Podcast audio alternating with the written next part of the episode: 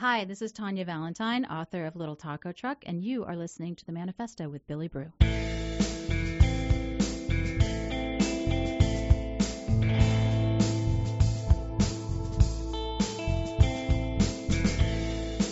Do not adjust your sets. Yes, this is live radio. I'm back. This is the Manifesto with Billy Brew. Thank you very much for making my show a part of your Thursday listening uh, habits. Uh, we're listening. We're here on the Real 1100 AM in Atlanta, Georgia. And yeah, we uh, took last week off, of course, and then we had a best of the week before. So it's great to be back in the studio and live. It's always good to be live. You can also listen while you work, uh, streaming live at real1100.com. Um, where are we? We're also on TuneIn Radio. There's also a Real 1100 um, app for your iPhone and Android. The Manifesto with Billy Brew has a Facebook page as well.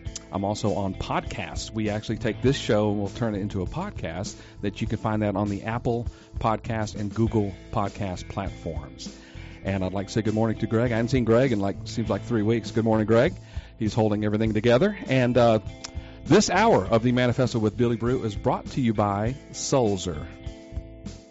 Introducing Sulzer, a brand communications agency dedicated to helping companies with their unique marketing needs. No matter the size or scope of the project or client, Sulzer always starts with research and follow through to create brands and campaigns that truly unite consumers with products and services they want and need. Capabilities include integrated campaigns, digital products and services, copywriting, content development, rebranding, new company logo design, website building, and much, much more. To find out all the capabilities of Sulzer and how they can partner with you and your company to meet your marketing needs, please visit their website at sulzerinc.com, S-U-L-Z-E-R-I-N-C dot com, or call their office at 813 920 9825. 813 920 9825. Empowering brands, connecting people. That's Sulzer. Yeah, check those guys out. They are um, based out of Tampa, but they are uh, making a name for themselves here in the Atlanta market. So if your market, if your company has any marketing needs, whether it's a, a full-fledged campaign or just a part, kind of like a, a sub team for you, you guys, give those guys a call. They'll they'll really help you out. All right, if you're a first-time listener to the show, thank you very much for uh, taking a chance on my show. And if you're a long-time listener, I can't thank you enough. I, I'm thanking you as we speak, and I really appreciate it. And if you know the mantra, it's ordinary people doing extraordinary things. I had a guest. I, had, I do a little housekeeping here, as they say. Um, I had a great guest lined up, and I'm going to have him on future shows, but due to some scheduling conflicts, uh, we had to reschedule him for a later date. But I made one phone call, one phone call, and this guy came through. He is a former guest. He's incredible, and uh, I'm just going to just say, please welcome Tony Grillo. Thank you. You, you really, I mean, this is you're pinch hitting here. I feel I feel good. I feel like I'm uh, doing my charity work for the week, right? That's right. That's right. You're on work release program or something like that. It's right. No, it's always a treat. Always well, a treat. Well, thank you. This is your second time here, and um, literally, this was a you came to bat and you saved the show. So thank you very much. I even combed my hair. Yes, you, you look great. you smell great too. So, all right, um, we're just I, I kind of said, you know, I interviewed Tony last year whenever you were here, and it's more of an interview of him. But we're just going to be talking today. You're kind of like my co-host, and we'll just throw some things around. I do have questions for you, though. Yeah, sounds like it. We have uh, have a lot of ground to cover almost. But I have to do a shameless plug. You are, of course, the creator of the best music video ever, ever, ever made in the history of music videos. Of course, that's Blankets and Chairs by the artist formerly known as Horse and uh, I just that's such a fun thing. I know we hashed, uh, you know, talked about it last, but I like to rehash it a little bit because I played it last night, and it's like what you did created live action with animation, and you made me look fat. Uh, in my I did a little pudgier than I thought I would be, but anyway, uh, how, all in the name of art artistry. That's right. That's right. How what? How long did that take you overall, and, and was it was it truly a fun project? It was a fun project. I mean, you know, those projects where um, you know, and uh, you guys are a local band. I yes. don't expect you to come in with thousands and thousands of dollars and just be like, here, we're going to throw a, you know, I, it's it's when I get a project like that, and it's like, look, we've we've got this small budget, and I have an opportunity to kind of just do what I want to do. Yeah, it's ridiculous because I'm really, you know, I wind up working for like, you know, sub minimum wage. Oh, uh, know. Many times over, but it's worth it to me that I'm enjoying myself, and even that, and this is one of those things you learn in the in the industry of animation or you know anywhere in the arts is that you give somebody an opportunity to kind of do what they love to do. A lot of times they will take that like much lower, you know, uh, pay grade and stuff, and I still do it for that chance. And and it was it was like a great chance to work on a video where I was mixing. This is what I've really been enjoying doing: mix, mixing video with animation, with motion graphics um, you know, having an opportunity to create and tell my own story. I say my own story. It was it was our story. It was your, you know, I was looking at what you guys were all about, Yeah. and how do we connect all that together into a video that sort of. Uh, I feel like you know we were taking the song, the lyrics of the song, um, and Literally, almost. yeah, but almost like twisting them around a little bit. Um, and Armand, the you know the lead singer and former boyfriend of my wife, you know, know, that's, gets- how I know you guys. It gets contorted, doesn't it? it really does. But um, you know, he's singing a song uh, almost from the point of view of a guy who's uh, you know bitter and and and uh, uh, you know just uh, maybe feeling a little. Um, uh, uh, jilted or, or, or you know mistreated by Yeah. the woman. So I almost like took that song and those lyrics and did it from the woman's point of view. Yeah, and I thought that was brilliant because yeah, there's some sort of angst in the. It's I guess our version of a love song. It's, Yeah, yeah. you know, Right. you stick it to the woman, and we, you know, but in the other way, I liked how you turned it and made her basically the the uh, the live action uh, star of the of the Right, video. right. Uh, what is that Kimberly Hamilton? Yes. Yeah, she was fantastic. Amazing Kim Handler. Yeah. Yeah, she and and, and really so, good. but made her empowered her, made her the superhero of the song. Yeah, yeah. Um, and you know, in, in in doing so, I don't feel like it was ever in conflict with the original intent of the song either. It was We- kind of you know a fun way to. Uh, to take those those uh, those moments out of the song that feel like oh you know like I know when my wife first listened she's like it sounds like they're a little bitter here and I'm like We're all bitter. yeah yeah aren't we all we've all been through this Yeah. that's what rock and roll is man That's right. So, have you done music videos a lot before or since? a few that was about um, four or five years ago we did that with you. God was Yeah, it was that that long ago. Yes, it was. Uh, uh, since not a music video, I don't think I've done one of. Uh, you know, I did a few for um, Mixed Jeans, which uh, that's actually my sister's band. Yeah. Um, and we had a lot of fun with those. Did a lot of effects in those. Uh, did some. I just actually, uh, and we'll get into the this process I'm going through, but I've had to spend a lot of time with a lot of my early work lately Yeah. digitizing and getting rid of things, tapes and stuff, and f- discovered, oh yeah, I did, you know, music video for uh, I don't know if you remember the band Rock and Bones way I back do, in the day. yeah. Sean Moran and, and those guys. Um, so I did a you know video for them, and and I was like, oh yeah, this was fun. And then I'd worked on several. Uh, we'd worked on one for Cameo and and Really? some of yeah, and Cool. some of the bands that he produced. Um, uh, uh, the guy, Larry uh, Larry Blackmon. yeah, and um, I think there was even um, God, there was a couple other bands that you know when I would either go and shoot like B-roll footage Yeah. or or I would be doing some effects and and some editing and stuff. So. You know, I've had some experience with music videos, but generally it's that story. It's you know, look, we're a, you're, we're a young band, we're just starting out. You know, I don't, you know, uh, uh, John Mayer's not going to show up at my house and be like, "Hey, dude, will you do it?" You know, I don't Yeah. have an agent. I don't work with uh, uh, into that. You know, I don't have a network of, of big Hollywood guys that would call on me to do stuff like this. But Was was going through and having and we'll explain why you had to digitize all your old stuff. Was that like going through an old photo album? It and go- and going, oh, I remember this. Yeah, and you know your mission here, as uh, you know, should you choose to accept it, because and you do, because you know your wife will divorce you if you don't, is to get rid of all this stuff. Yeah. Whatever you got to do, we are not putting all this stuff in a box and taking it with us. Yeah. Um, you know, you have to get rid of it, and of course, you know that conflicts with. Oh, look how young I was, and you know, I think I, I think I made that mullet work. Yeah, you know, yeah. Oh my goodness. And speaking of your wife, The I've great- had, the yeah. great author Tanya Valentine had her on the show, and she it's one of my most popular shows. Of, of, of uh, people listen to it all the time. It's Oh, just wow. fantastic. And of course, her latest book is Little Taco Truck, and I think it, it, it, from what I understand, it's going gangbusters. It, I mean, you know, it's not like I mean, it's not like a Bourne the world by storm, but it has legs. Like it just It keeps does. growing, and and like it hasn't slowed down. That's the thing, and that's what's kind of cool to watch it. You know, developing a, a, a following slowly over the years. Did I not see a review from the New York Times? Yeah. that's so cool. and yeah, and a good good one at that. Yeah, not not everybody gets those, you know. No, it was really neat to, you know, these things just pop up. Oh, by the way, you know, to her publisher, this is like, oh yeah, we finally got to the Times article, and there, you know, it's happening. And to her, you know, oh my God, New York oh, Times, you know. Yeah.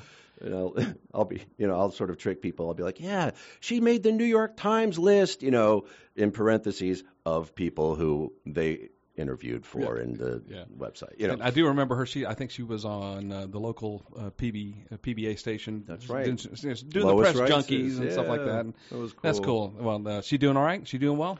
She's doing great. You know, uh, she is the number one greatest taskmaster, and you know, anything that she's not excellent at doing, she'll become excellent at doing if it means you know our survival as a family. So, right now she's you know leading us th- through the process of of. Uh, you know, moving ourselves, and Yeah. should we dive right into this? We are. Uh, you know, that's a great segue, even though that really wasn't a segue. But I'm happy to. all right, Uh, you guys are doing something completely different, and um, it's it's fascinating to me for a million reasons. But you guys are moving abroad. we're moving abroad.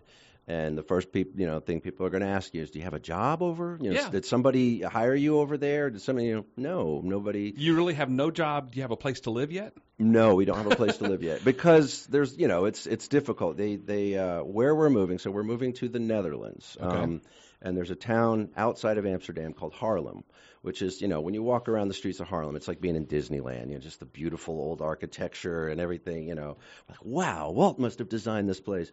No, it's been here for hundreds of years, and um, it's just a really magical place. And uh, there is. Um, you know, uh, uh, there's a there's a lot of demand for uh, apartments there. It's very limited. You know, they literally stole this land from the ocean, and uh, you know, there's only so much. You know, there's a lot of like open spaces that you can ride bikes on and walk through. But as far as like we're going to build houses here in a place where we know water will not flood and rise to, there's kind of a limited amount of that, and so there's a lot of people fighting for this these little apartments, and we're you know, they basically say, you know, don't even try to get an apartment until you're like within a few weeks of moving into it because Okay. otherwise, you know, it's it's going to go. I mean, that's something that you can't from say from from the United States. You can't call and say, "Hey, Post Properties Netherlands, can we uh, can we put a, a four month deposit on it and You hold can, it?" you can. Okay. You just have to start. You know, you just have to wait and start when you're ready to do that. You know. Okay. So in other words, In other words, you um, can't buy your you can't buy six months. They fine, we're gonna lease it for six months. Sure. Yeah. it's not very fiscal responsible, but, but, most people in the, you know, and I don't want to get into the technical legal parts of Yeah. it, but it, there's a you know there's a there's a, a very large hump you have to get over of Yeah. you can't get an apartment w- without a what's called a BSN, which is their social security number. You get that when you show up, but you can't get a BSN unless you have an address. Aha. So it's the whole catch 22. Okay. So, so there's like a couple of workarounds you have to do. And, you know, most, and I say you can't get, there are landlords who will rent to you without this, that, and the other. And we were, you know, initially going to go over there and buy, but then there's the whole, uh, well, you got to get a loan and they won't loan you money because they don't give a damn about your, your credit score here in America. Yeah. They want to know what's your job, what are you doing over here. So we're going to go, we're going to rent an apartment, and then over time we'll develop our, uh, you know, presence and be able to yeah. buy a place eventually. Why the Netherlands and not Sri Lanka or Right, you know. Chile or or anywhere? Well, it's um, it's funny. We were actually looking at a few different places, so we're at that point in our life. We're ready for that next adventure, and that's Okay. a part of it. And there's plenty of reasons. I can happy to spell them all out in the time we have. Uh, but yeah, we um, uh, started doing a little research and had a friend that introduced us to his friend who just moved over there. Okay. And essentially, they have a program called the DAFT program, which uh, means uh, Dutch American Friendship Treaty. And it's been in place since the 50s, which essentially says if you show up and start a business here and keep a certain amount of money in the bank and all that stuff, you get a two year visa to stay Okay. Uh, straight off the bat. And with that visa, you can work as a contractor if you need to, you know, whatever. Um, and then if after two years you meet certain requirements, then you can apply for a, a five-year visa. So we'll see where we are in two years. We might be like, this is great, but we want to move to Italy or whatever. You know, it's just uh, it's a step. But Okay, we so- have found that we really do meet a lot of great, happy people there, and Yeah. we're starting to, you know, we might just fall in love with this place. I was going to say, if you do, then would you consider permanent residency there? We would. I think at this point, the whole you know, the whole painting is that we are not we're not making any definitive decisions. Okay. You know, we're, we're we know what we're doing. So even over the there, next two years. Okay, so you'll still be fluid, even though you're over there. You you may not be. The roots won't be too deep. Not yet. Okay, Yeah. Okay. It, it's just all about exploring. We're at that age now where, uh, you know, another 10 years, you know, our, our bones are not really going to work well enough to kind of put this kind of energy into something. So Yeah. this is really our, our, at our age, it's like our last chance to really go and explore the world we've always been curious about. Um, but you know, there's more to it than that. Sure. We have kids. One of them's getting ready to go to college. There's no way we're going to be able to afford college here. Um, and uh, college there is actually well within uh, you know an affordable range, and so is healthcare. yeah. Healthcare is another thing. You Sure. know, we spend more time at doctors now than we ever have, and it's just gotten to the point where you know this ain't going to work. Almost feels like we're doctor dependent. Doctor dependent. Uh, That's right. That would be a will. good character. Let Oh, me yeah. write that. Write down. that down. Yeah. Doctor I get ten percent of whatever. you're, you're on it. Um, so, uh, so you mentioned your kid. You got two boys, and what? How? What are their thoughts? Did you have? Was this a sell job that you had to sell to them? Say, hey guys, all your friends here in Georgia, You say goodbye. you say that as if we've successfully sold it to Oh, them at this point. It's Okay. always going back and forth. The oldest one, he's 17, and he likes to say, you know, I'll be always be like, look, when we get to the Netherlands, we'll do it. And he, always follows up with, if we get to the Netherlands, if we move. Is And he going to sabotage I'm it like, or Charlie, something? you understand that the, our house is under contract. We are out on the 30th. We are definitely going to the Netherlands. If we go to the okay, uh, the youngest one is 11. Um, you know, they're both like, why are we doing this, you guys? And they don't realize how how good it's going to be for them yet. And again, we've talked to a lot of people. Their kids are really happy. They're very independent over their kids because it's a very safe place. There's very little crime. Yeah. Even the weird crime like the, you know, pedophilia and things like that, there's just less of all of that over there for some I don't know why. Like I Or is it not as publicized as everything here is publicized? You know, right, and I'm sure I have a bag of M and M's. there's- That's all you know, social media, whatever. Yeah, yeah. I mean, I am not. I can't be certain. Of course, I'm sure there's a certain amount of that, uh, like what we were in the 70s. We just didn't talk about it that Yeah. much. But it is a lot of it is like stepping back in time. Um, you know, you're you are without question giving up a lot of the modern conveniences, the instant gratifications that we take for granted here. Mm-hmm. But I do think that that therein lies some of the key to the happiness that they're known for over there. And that's really, you know, I was we were talking a little earlier. um, I boil this move down to one key thing, and that is, you know, happiness. It's about seeking something that we may not have successfully, you know, and completely found here. That um, the more we research and the more we find out that there is just a general happy, happier populace over there. are you unhappy here? I think it's difficult being happy here. Okay. I, I do, and it doesn't mean you know. You find happiness in the little things, certainly your wife and your family and stuff like that. Sure. But overall, you're not happy at all here. Overall, uh, you know, again, I don't. There's moments of joy, Sure. obvious, yeah. right? This is one of them. This But interview. Yes, this is a moment of joy. I uh, I make sure to deal with the thing I hate the most, which is traffic, and and get here so that we could do this. Thank you very much. Um, no, but it's it's uh, uh, you know I can't say that we've been entirely happy, and I can't. I can definitely say it's it's depleted, and I think Sure. you know the source of this, whatever it is, but I think stress is the big issue. And now that you have an end game and an end plan, Right. then maybe the unhappiness is compounded here. Sure. Traffic and the heat and whatever. It's easy to like, do that, it's- Oh yeah. Oh, God, thank But God I also have this. those moments when I'll be rolling down a Georgia road that twists and curves, and the sun's hitting the trees just right, and you're Yeah. like, "God, this is beautiful. I'm going to miss this." and a know? fall day in Georgia. I mean, uh, yeah, yeah. which we won't be seeing fall, I guess. But yeah, you know what I mean. Though Yeah. it's it's it's it's it can be uh, um, it's sad. There's there's sad things. There's things we're going to miss. Obviously, we have family here. family, friends. I mean, you you've been in Georgia for how long? Forever. Eleven years Yeah. this time. Yeah, this time. Yeah. Uh, eight years the first time when I was a kid. We actually live in the same house that we lived in as a kid, and then uh, uh, what? Um, five years. Uh, the the second time. So you know, cumulatively, I've spent more years in in Georgia and Yeah. and Atlanta than anywhere else I've lived. Um, but yeah, you do like somebody like me. I, I've got the wanderlust Okay. and I knew, and I would have been happy to do this, you know, five, six years ago, like kind of get up and find another place because I just love doing that. We've lived in New York, L.A., Florida, you know, Okay. uh, it's it's uh, it's just kind of built into me. A little different from my wife, but I think what sort of got her thinking that this was time to do, um, she started looking at statistics. Uh, our youngest son is black, and when she started to learn that um, black men are, you know, one in six black men are likely to go to prison in their lifetime. Here in um, America. Here in America. Whereas, you know, I don't know the numbers for white men, but it's a lot, you know, less likely. And uh, that this is trending in a bad direction, and that by the time he's an adult, it could easily be one in three black men that go to prison.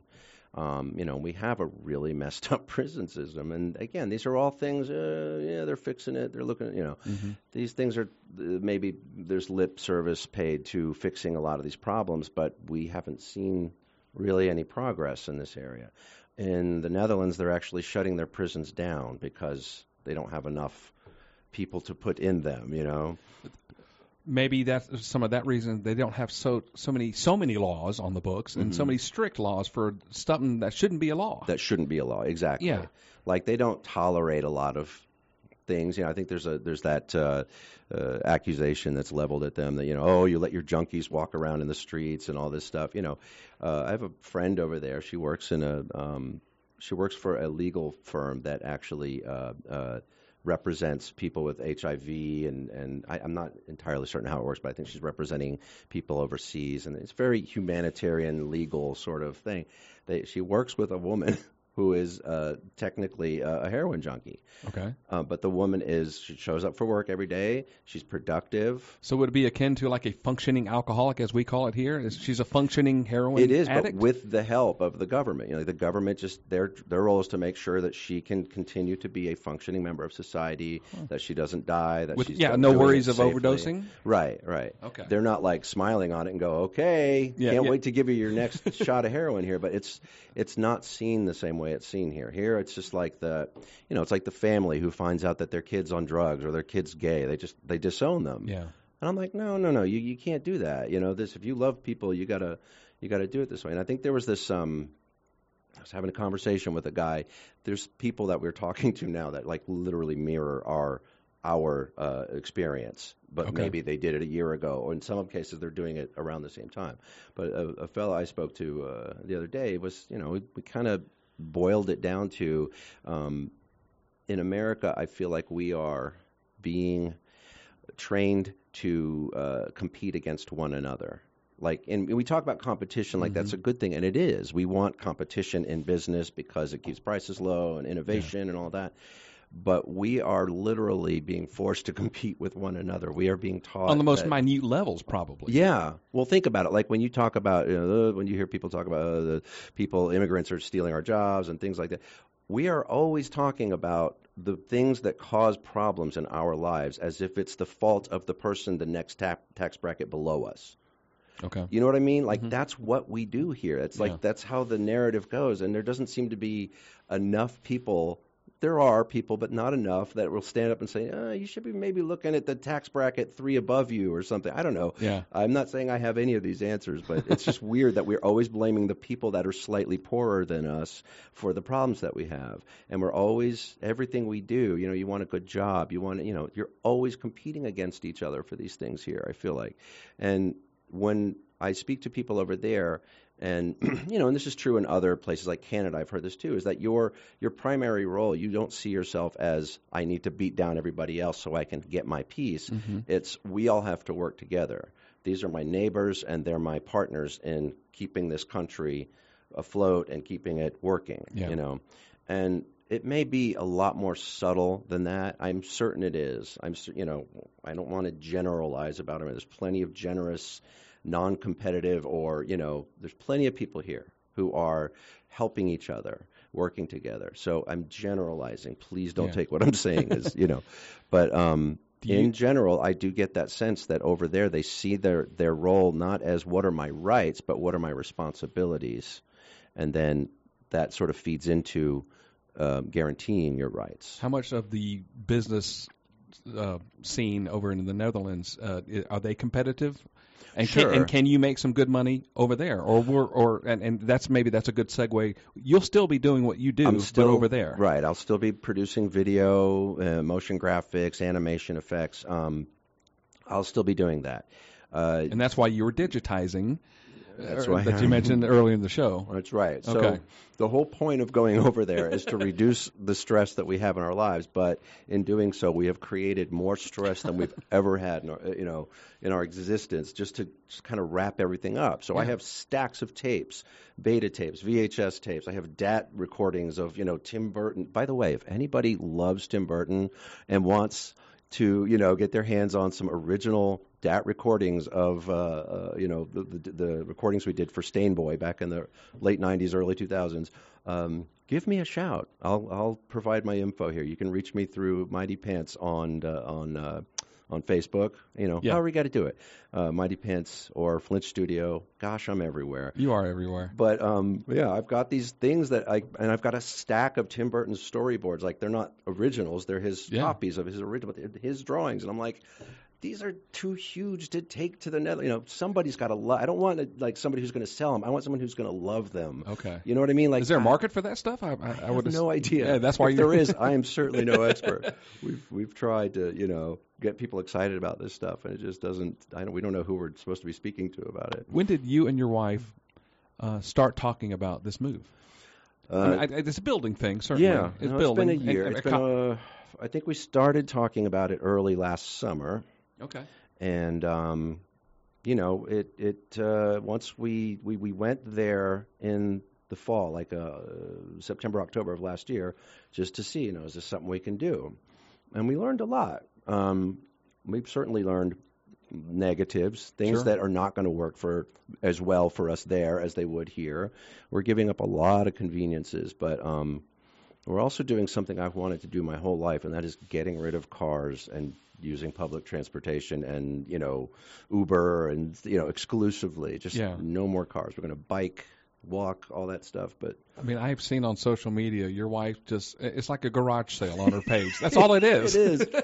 and it, you know, part of it's like, yeah, we want to make a little money to make this a little easier for us, but a lot of it's just we this stuff needs to go. Like it's if you could see how much stuff we've already gotten rid of and how much we still have to get rid of. And that's her nervousness. She goes down in the basement where my studio is and she's like, "Oh my god, you still have all these lights. You still have this giant desk. You still have these computers. What are you?" And I'm like, yeah, Are I they know. going with that kind of stuff? Going with you? Some of it is. yeah, it's going to have Some to of it I have to, to let keep go going of. what you do. Yeah, yeah, Yeah. definitely. I'm bringing, you know, the stuff I need, but I'm letting go of some stuff that is handy and useful to have, but uh, I've got to live without it. Mighty. Pants and Flinch Studios can you can get in touch with Tony uh, on that kind of stuff.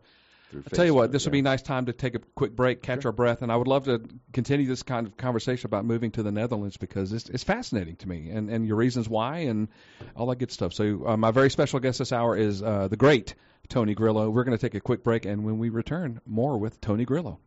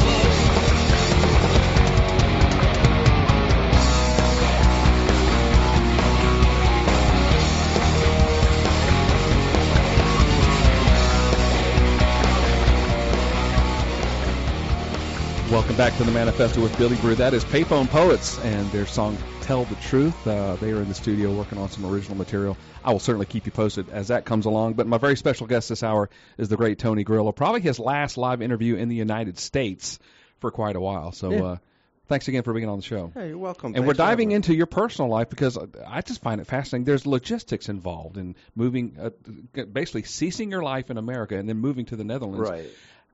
Yeah, you're. I mean, you get, you're giving away your. It's a. Your life is nothing but a garage sale.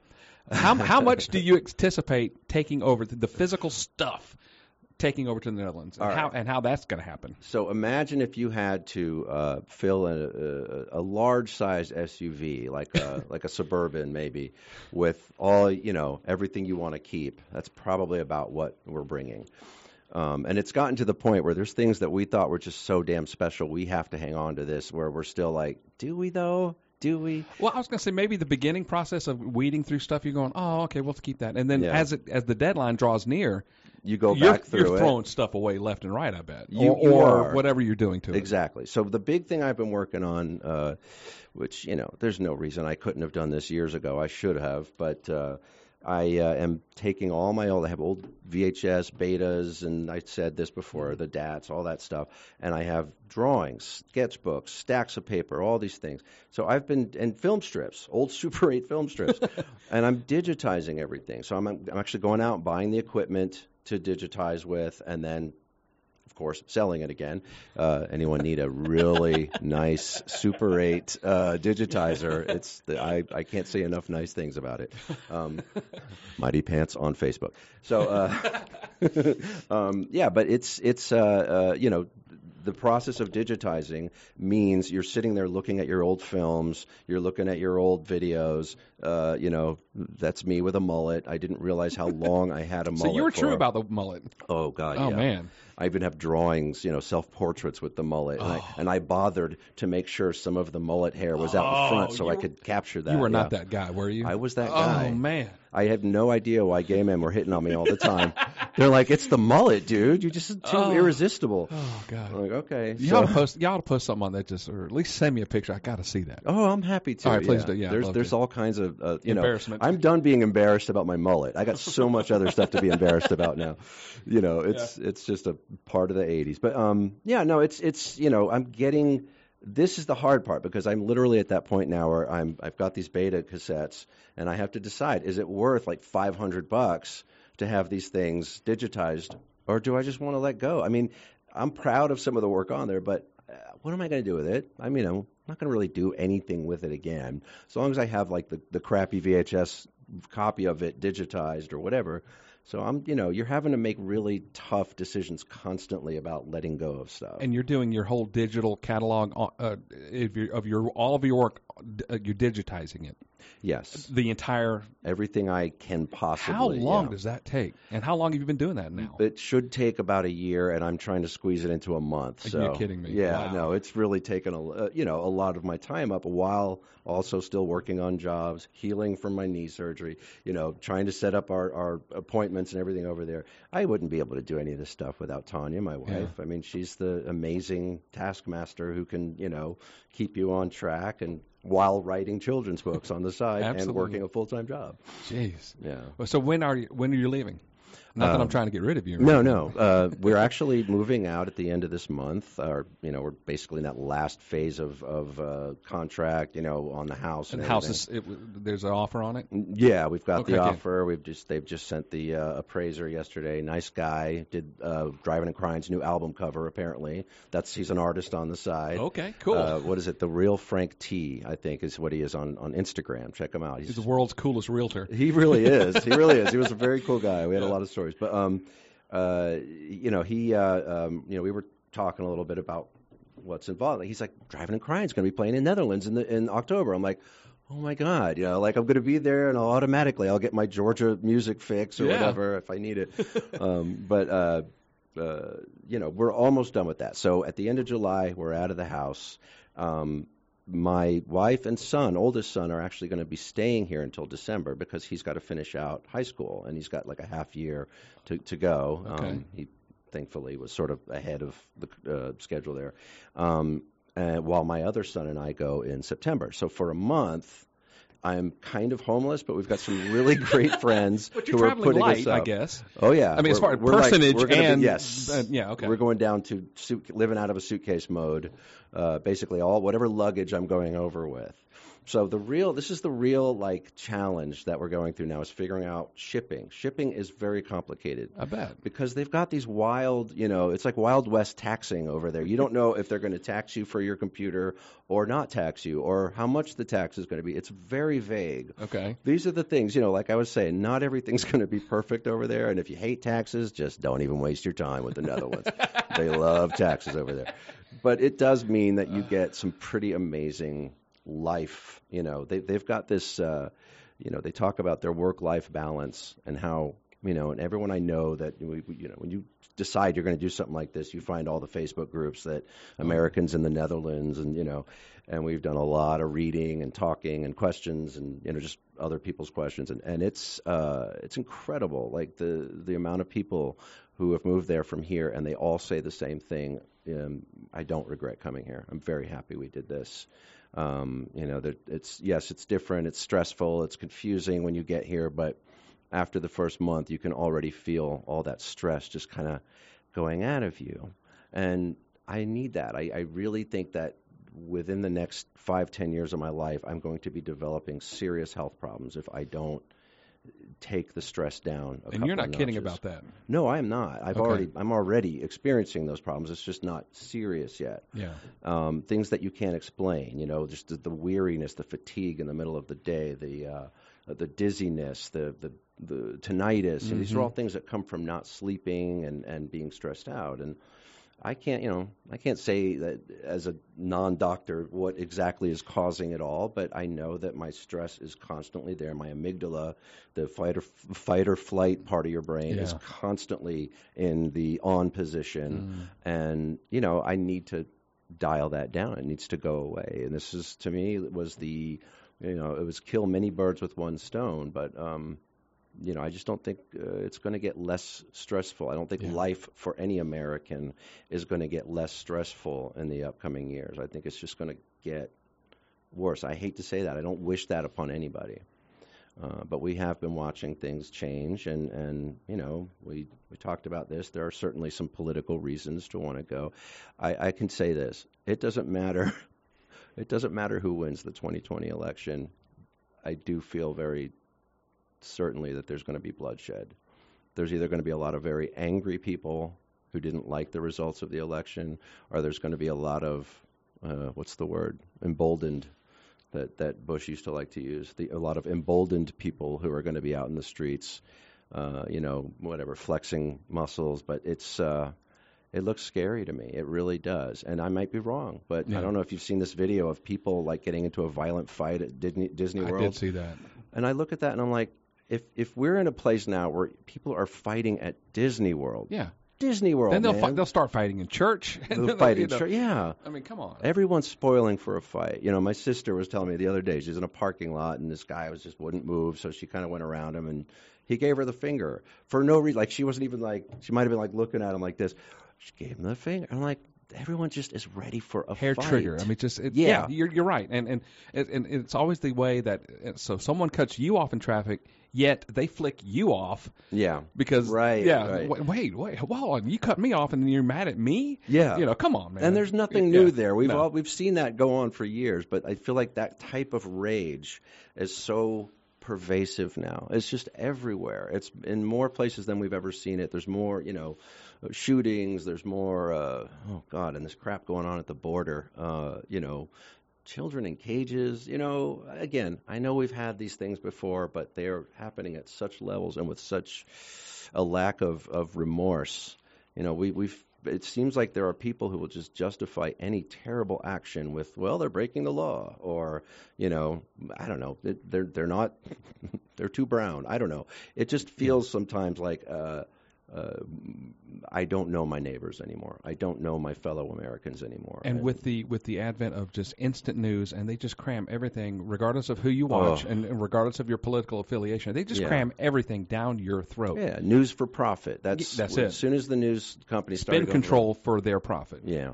It's funny because I was thinking about this the other day. If news organizations are allowed to profit now, like that was never the intention, but it was never the they never said you couldn't. Yeah, yeah. Uh, but if if they're permitted to profit from the ratings that they get on news, I feel like then if if you show me on the news, I should get royalties. You're profiting now. You're in that you're you're, you're an entertainment profit model. Anything you put on the news, maybe that person deserves royalties. That's interesting. Then you have to sign waivers, even though you were just a victim of a robbery or something, and, Right. and you're being interviewed on the news. That's right. Then and sign a waiver. well, well, it's news. We don't have to get a waiver from you. Yeah. You're making the news. I, and, and again, I'm not sure how the, the rule, but I know how entertainment copyright Yeah. and and and you know release, talent release, and all that stuff Yeah. works. And uh, it's entertainment. News is it, entertainment. it now. really is, ha- but it has been for years. It has been for years. Yeah. You know, I mean, And it's I mean, just- and and it's unfortunately it's always the adage: if it bleeds, it leads. How Yeah. how much even on the local level? I, I don't really Oh. watch news anymore. How much do you? I used to actually, as a kid, welcome the, you know, the good news stories. Yeah, They don't have those anymore. Now, thank God for they might Facebook. stick one at the end. Maybe of the at the very broadcast for 20 seconds, maybe. Yeah. Um, but thank God for Facebook. Now it's a that's a wasteland of, of garbage sometimes. Yeah. But then there are you'll see a couple of feeds pop up that oh that's a good story. this kitten and this Well, yeah. aardvark became best friends. yeah, I'd I rather see that. Than, I would uh, rather a fight at. Disney. I mean, you got to see a little. You know, you have to be aware of what's going on. But yeah, in local news, you know, you only see it when you're at grandma's house or something. You're Yeah. like, oh yeah, this she still watches this. It's it's terrifying. Like they just every story is a murder, a rape, a, you know. And again, and look, that's a numbers game because if if they if the news outlets scare you, you then Yeah.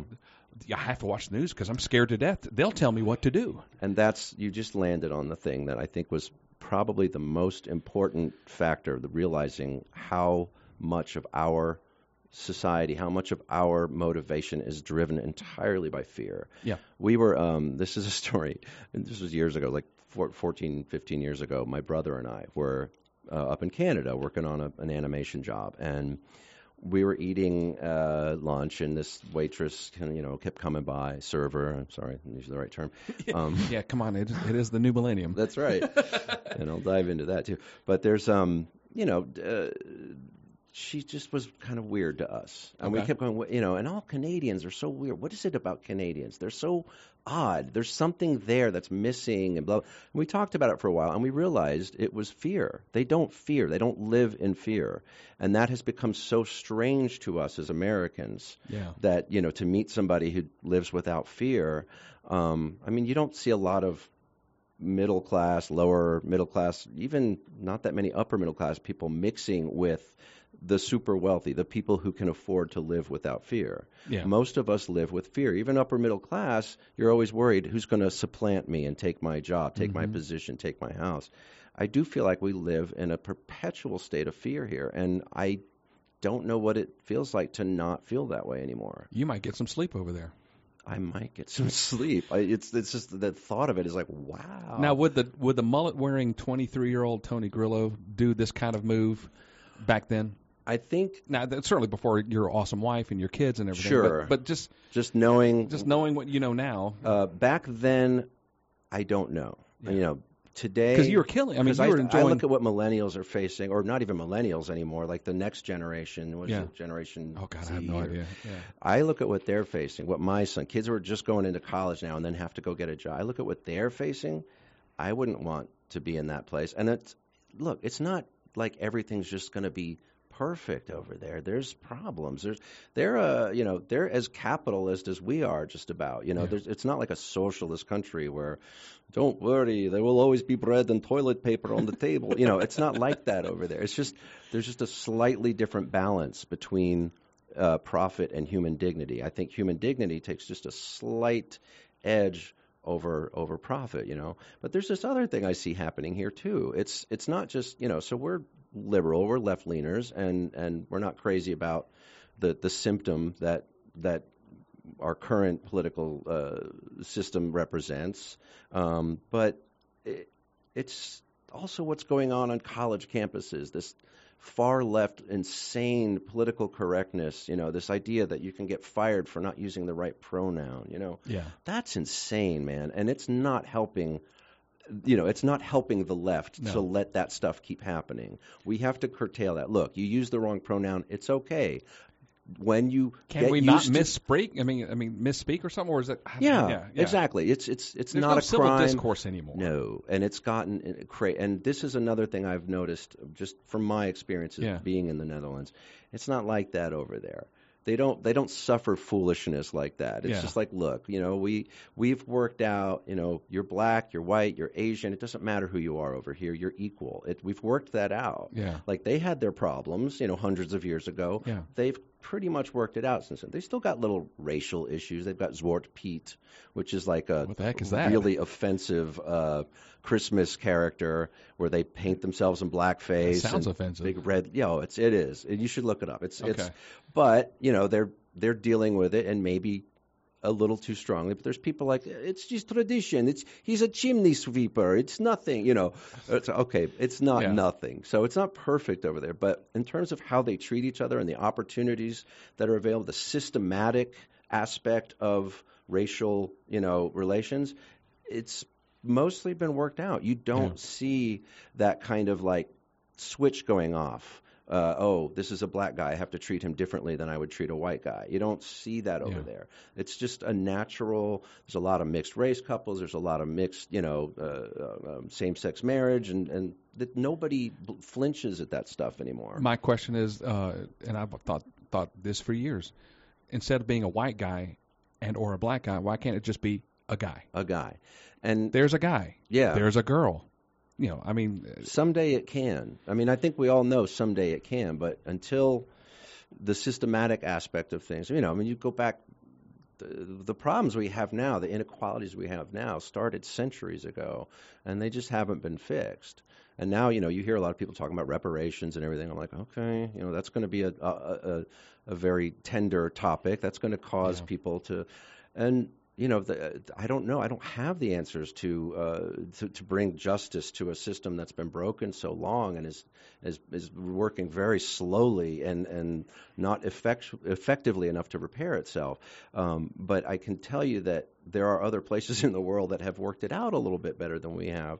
but then know. other places in the world are a lot older as a nation Mhm. than we are. Netherlands, you know, are probably what hundreds, if not Yeah, uh, years old.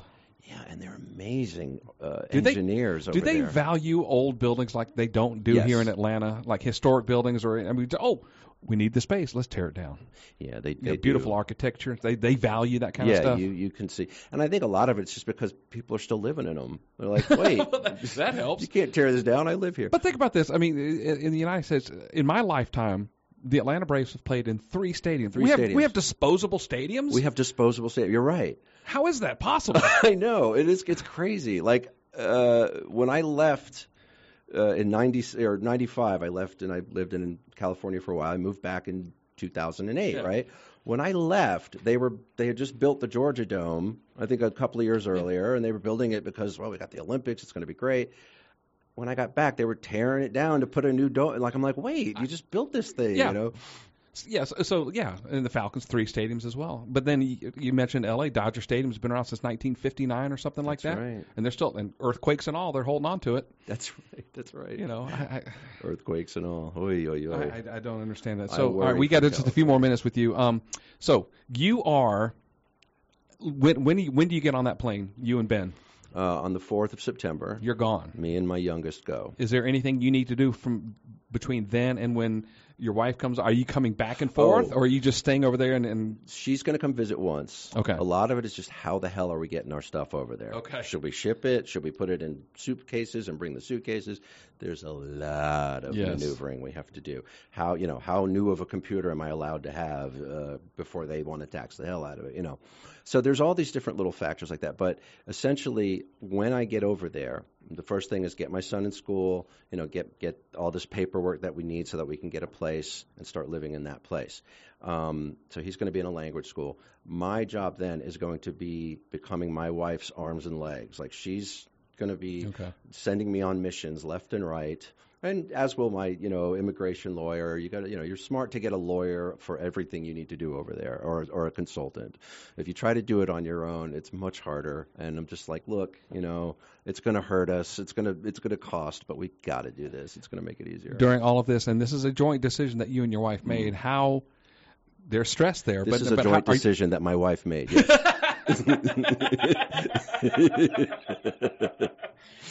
oh, that's funny. Are, but y'all, are y'all getting along Uh, yes, we're, we're by necessity barely, or but truly getting barely, along? truly, barely, but truly Okay. getting along. Yeah, it's Because that's got to something, something something as major as this has got to put some strain on yeah, something. It, it does, and the only thing that kind of keeps us going is the same thing that's kept us going all these years, which is that we never forget that we're on the same team, that Good. we're working with each other for a very strong reason. Um, you know, I had to get over my idiot, you know, young man stuff that probably took me, you know, twice as long as it should have to realize when she's making sense, Yeah. and I'm just being stupid. You know, like that's always going to be my challenge. Isn't it amazing how it? I've known that women are always are supremely smarter than us, Yeah. us stupid men. But um, it's more it's more enforced now than ever. I mean, I kind of knew it in the twenties, but I thought, "Nah, I'm maybe a little bit smarter. No, no, no. We're never smarter than them. Well, ever. there's two things you have to remember. We we completely depend on them for our survival, and I don't mean the survival of the species. I mean just I depend on my wife for my survival. It's so caveman, isn't it? It's so archaic. Um, It, but it it's true. It is true. And the other thing is that um, women are smart enough to figure out a way to have babies without men, and they will. at, th- at that They point, really don't need we're us. just here by their by their good graces. Yeah. So We're the guy. We're the people who take out the trash. yeah, And yeah. do the heavy lifting. and kill the bugs. That's Thank right. God kill the for bugs. cockroaches, man. I, I canceled the exterminator a long time ago so that I would still be useful in the house. Tony Grillo, thank you so much for being uh, on the show. Best of luck in the Netherlands, man. I am I'm excited for you, you. but I'm also sad that you're going to be going. But hey, You and Wha- I will be in touch. you can be my uh, my first international interview. How about that? Oh, we'll do it when you get settled. We'll, we'll we'll we'll have you back on the show. All right. Thanks awesome. for having Tony me. Grillo, thank you very much. Greg, thank you for being just the rock uh, that holds my ship together. Next week we'll be back with uh, yet another high school friend of mine, Gene Wright, will be in the studio. So uh, t- stay tuned for that, and y'all have a great weekend. We'll see you next week.